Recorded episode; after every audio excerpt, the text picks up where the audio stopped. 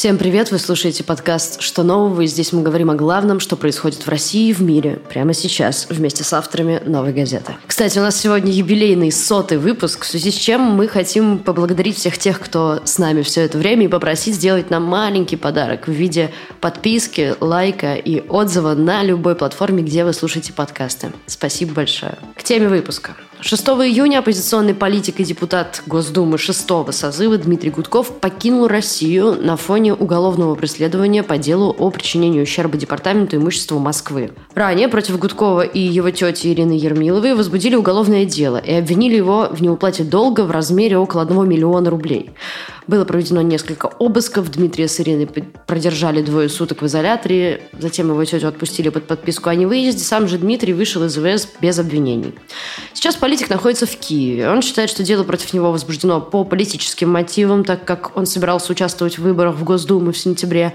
И в случае, если бы он не уехал, уголовное дело продолжилось бы вплоть до ареста. Наша корреспондентка Фариза Дударова поговорила с Дмитрием накануне его отъезда в Киев и подробно обсудила с ним то, почему на него завели уголовное дело и как оно связано с желанием власти избавиться от оппозиционных кандидатов перед выборами в Госдуму. А мы сегодня поговорим с ней. Фариза, привет. Привет. Давай по порядку. Гудкову приходит с обыском. Почему? Что это за дело о хищении средств? Что же нежилое помещение? Как вообще выглядел этот обыск? Сколько людей пришло на него? В тот момент, когда Гудкова пришли с обыском, они со всей своей семьей, женой и ребенком находились в их а, подмосковном доме в Коломне. Я слышал лай своей собаки, у меня тибетский мастиф, лай так, что он никогда так не лаял. Я чувствую, как приехали. Смотрю в окно, дом окружили сотрудники там в масках и с автоматами маски шоу, долбит в двери уже, короче. И мне говорят, ну, про обыски по делу, фирме, в названии которой я вообще первый раз слышу. Это было более ста человек. А, ну, всего на обыске по делу Гудкова было задействовано более 100 человек, потому что обыски проходили в 12 местах. Вот. А конкретно у них дома в Коломне, как она сказала, пришли человек 40 с автоматами, с собаками. Вот. И сам Гудков рассказывает, что, несмотря на то, что он был очень удивлен, обыск прошел вполне корректно, потому что сами силовики сказали ему, что они ему симпатизируют, и для них тоже шок, что их всех пришлось задействовать для вот такого абсолютно непонятного и странного дела. Вот. А дело о, как говорит сам Гудков, вонючем подвальном помещении, которое в 2015 году снимала его тетя в здании, которое принадлежало на тот момент его отцу, бывшему тоже депутату Госдумы Геннадию Гудкову. И важно отметить, что Геннадий Гудков это полковник ФСБ в отставке. Это подвальное помещение они снимали под какой-то учебный центр и сделали там ремонт, но учебного центра не получилось, потому что, как говорит Гудков, он ну, оказался никому не нужен. И к тому же арендную плату подняли в три раза, и уже там через год нечем было платить за это, за, за это помещение, поэтому компания, которая его снимала, стала банкротом, и какие-то тяжбы у них проходили вот до 2017 года, и, как сказал Геннадий Гудков, с 2017 года они об этом помещении ничего не слышали. Вот. А сам Дмитрий Гудков, когда к нему пришли, вообще ничего не знал про это подвальное помещение, у него ну, впервые слышал, и ему уже отец его объяснял, что это такое, и кому оно принадлежало, и для чего оно было арендовано. А как объясняют, э, если это имущество там тети, отца, причем тут вообще Гудков, как это объясняло следствие? Да, следствие никак и не объясняло, какое отношение к этому имеет сам Дмитрий, но Гудков сказал, что за месяц, кажется, вот до всех этих э, следственных мероприятий его высокопоставленный друг ему сказал, что придут за ним и, скорее всего, воздействует через родственников. А, и он в тот момент подумал, что ну, родственников отца и мать он вывез в Болгарию, соответственно, через кого вообще на него сейчас могут воздействовать. Но оказалась тетя. Тетя – это сестра мамы, которую так же, как и Дмитрия в тот день задержали, и у нее дома, и ее, на ее работе тогда проходили обыски. И она сейчас находится под подпиской о невыезде. А что происходило после задержания? Как происходил допрос и как вдруг изменился статус со свидетеля уже на подозреваемого? Когда в Коломну приехали сотрудники полиции, они после того, как обыск прошел в их домах, повезли Дмитрия Гудкова в его квартиру в Москве. В Москве находились квартиры его, его родителей и брата в одном, кажется, доме. А родители там не живут уже несколько лет, и ему сказали, что если вот вы не поедете сейчас с нами, то обыски там будут проводиться со взломами и все дела. Вот. И Дмитрий поехал. После этого ну, все это время он находился в статусе свидетеля. И его после обысков повезли в его повезли в ВВС на Петровке, и там он находился где-то до 7 вечера, как он говорит, и в 7 вечера ему сказали, что его отпускают. И до того, как его отпустили, он спросил, можно ли встретиться как-то с его тетей, поговорить с ней, узнать, как она вообще. На что ему ответили, что нельзя, и вообще им нельзя переговариваться. Их даже вот в этой ИВС на Петровке везли в одном большом автозаке в разных камерах, чтобы они не переговаривались. Вот, и когда его отпустили в тот же день из ИВС, и он уже шел к жене и журналистам, выбегает из, как он рассказывает, из Петровки следователь и говорит, что вот вы же хотели поговорить с тетей, давайте устроим вам ну, очную ставку.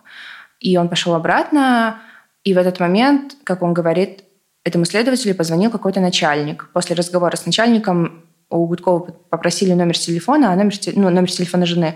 А номер телефона жены в данном случае может быть нужен только для того, чтобы сообщить ей, что он задержан. И, соответственно, после этого разговора с неким начальником его статус поменялся с свидетеля на подозреваемого. И а никто ему не объяснил, почему так это все поменялось и какие вообще основания для этого были. То есть правильно я понимаю, что и его, и его тетю обвиняют именно вот по одной вот этой вот статье о хищении э, средств? Да, и в этом же э, деле как-то был замешан фонд в поддержку демократических реформ, который в 2017, кажется, году создал его отец Геннадий, и этот фонд и записан был на Геннадии, и управлялся Геннадием, и причем, как Геннадий уже сам рассказывал, работал в этом фонде только он сам и там бухгалтер на э, четверть ставки. И этот фонд нужен был для того, чтобы поддерживать кампанию на муниципальных выборах в том же 2017 году. И после выборов, ну, плане, как говорит Дмитрий Гудков, там все было очень прозрачно, все отчетности были. После выборов э, фонд перестал существовать, потому что, ну, за ненадобностью. И к этому делу, да, приплетается этот фонд, и хищения, по мнению следствия, связаны и с фондом, и с помещением, которые между собой вообще никак не связаны. Хорошо, давай поговорим про какую-то основную реальную причину задержания, по мнению Гудкова, да? Э, откуда вообще он получает информацию о том, что это политическое задержание, что он сам об этом говорит? А кто этот человек, который сказал ему, ну или откуда он вообще, что ему нужно уезжать, что уголовное преследование продолжится. Что ему нужно уезжать, что все это может быть, как он сказал, ему за месяц говорил какой-то его высокопоставленный друг, и намекали, собственно, следователи. Но он всю эту кампанию по этому уголовному делу считает, в принципе, намеком на то, что ему стоит уехать. И у него две версии того, почему это сейчас с ним происходит. А, как-то пытаются силовые структуры отомстить его отцу, который из силовых структур переметнулся в оппозицию. И они, как он говорит, хотят зачистить поляну перед выборами в Государственную Думу и делают все для этого. Например, Юлия Галямина, бывший муниципальный депутат, уже не может избираться, потому что на нее заведено дело. А то же самое с Пивоваровым. А, ну, как бы вся команда Алексея Навального тоже либо на домашнем аресте, или как сам Алексей э, сидит в тюрьме. И они, как говорит Дмитрий, боятся сейчас даже умеренных оппозиционеров, которые готовы идти на компромиссы, если будут какие-то дни цели с властью, если это будет на благо обществу.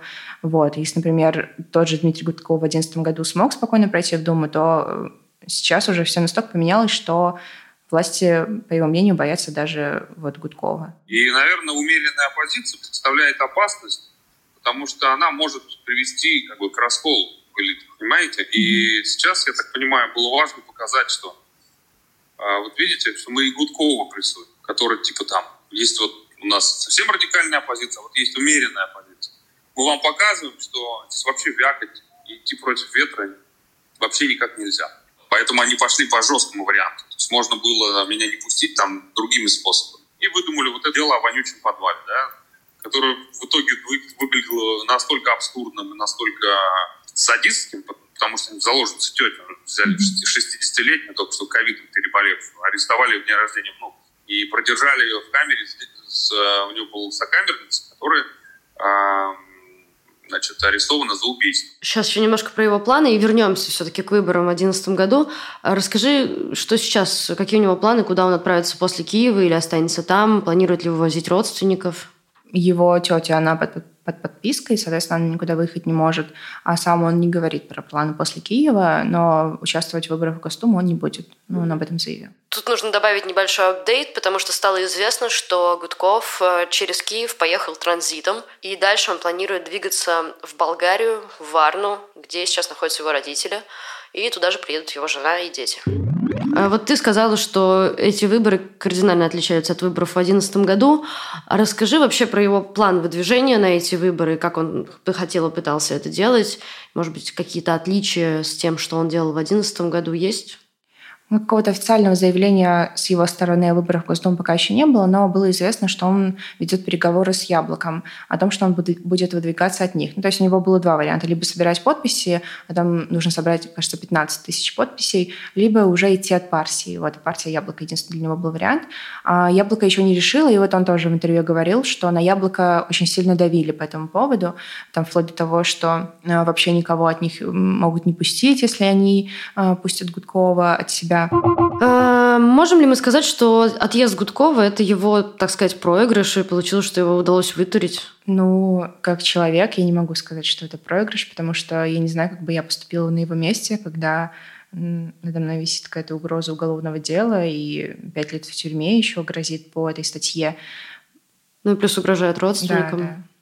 Ну, то есть э, у меня в голове просто проводится какая-то параллель с тем же Алексеем Навальным, который буквально вчера об этом думала много, э, грубо говоря, который подвергает риску свою семью, делает ее публичной, да, при этом садится в тюрьму, возвращается в Россию, э, вот и в сравнении с этим Гудков выглядит как человек, который выбирает другое. Выбирает Просто... безопасность своей семьи и свою, получается. Ну, это же разные люди. Да, и да, мы да. можем судить о Гудкове по тому, как себя ведет в похожей ситуации Алексей Навальный. Да, безусловно, безусловно. А тебе что-то известно про его дальнейшие планы политические? Пока он сказал, что он не будет участвовать в выборах в Госдуму и будет искать какие-то другие варианты легального участия в российской политике, потому что, как он говорит, он а, сторонник вообще, в принципе, легальной политики. Хорошо, давай обобщим под конец. А, есть ли хоть какой-то малейший шанс, что от оппозиции в этом году вообще кто-то все-таки пройдет, или это вообще действительно окажется зачищенным полем окончательно? Ну, как мы видим сейчас, есть какие-то, наверное, отдельные, более-менее адекватные оппозиционные кандидаты, независимые кандидаты, не очень известные. Вот. И поэтому в силу того, что они не очень известные, не факт, что они пройдут, а каких-то видных деятелей политических, которые готовы сейчас двигаться в Госдуму которым позволит, насколько я знаю, нет. Спасибо тебе большое, Фарис. Мы также поговорили с редактором отдела политики Кириллом Мартыновым о том, какова судьба оппозиции на этих выборах и про зачистку перед этими выборами, и про то, почему сейчас она такая резкая. Обычно репрессировали как-то точечно, а сейчас есть ощущение, что массово. Кирилл, что вы можете на этот счет сказать? Мне кажется, два фактора сошлись. Первый фактор заключается в том, что власти реально боятся проиграть какие-то открытые и честные выборы. До предыдущего года они использовали разные ну, более такие мягкие, условно говоря, техники, как выигрывать выборы в ситуации, когда у тебя в реальности нету большинства. Они писали под себя законы, они не допускали отдельных кандидатов, они отправляли единороссов как самовыдвиженцев, как это было в 2019 году, чтобы никто не понял, что это единороссы. Такая военная хитрость. Ну и много было всяких э, техник, административный ресурс и так далее. А в этот раз они решили, что, в общем, зачем рисковать? Можно просто провести такие выборы, на которых ты заведомо победишь, просто потому что у тебя не будет никаких конкурентов. Ну, а все люди, которые по каким-то причинам должны проголосовать, кого можно заставить голосовать, они пойдут и поставят куда-то галочку, и в итоге у нас будет замечательная дума, еще более стерильная, еще более послушная, чем э, предыдущий состав. А вторая причина заключается в том, что, собственно, после обнуления Конституции, после де-факто такого мандата Путина на правление столько, сколько он захочет, пожизненно, возможно, возможно, всего лишь там еще несколько президентских сроков, стало понятно, что можно не стесняться, то есть э, зачем э, пытаться использовать какие-то сложные политические техники, подавления оппонентов, когда можно просто всем дать по голове. Кто остановит э, российское начальство от того, чтобы так делать? Вот они посмотрели вокруг себя, не нашли никого э, столь же прекрасных и могущественных, как они сами, и поэтому решили э, людей в России лишить возможности выбирать для себя представителей, ну и значительную часть общества оставить просто на обочине. А можем ли мы сказать, что это реально проигрыш оппозиции, то, что вот они там, кто-то уезжает, кто-то, в общем, вот это все типа удалось вытурить? А, ну, если говорить про нынешнюю ситуацию, которая будет продолжаться, может быть, несколько месяцев, может быть, несколько лет, конечно, оппозиция проиграла. А, потому что она изначально сыграла в какую-то политическую игру с людьми совершенно беспринципными, предельно жестокими и готовыми постоянно на бегу менять правила игры так, чтобы в нее и выигрывать. Поэтому, в общем, оппозиция, наверное, в некотором смысле слова была обречена на поражение. В конечном итоге никто не ждал от российских властей такого. Да, никто не ждал, что мы так быстро превратимся в Беларусь. Но если брать более длительную перспективу, то, мне кажется, конечно, этот выигрыш э, позволит российским властям там пировать, качать нефть и чувствовать себя прекрасно какое-то время. Но чем дольше это будет продолжаться, тем э, более болезненным будет финал этого процесса и выход из него.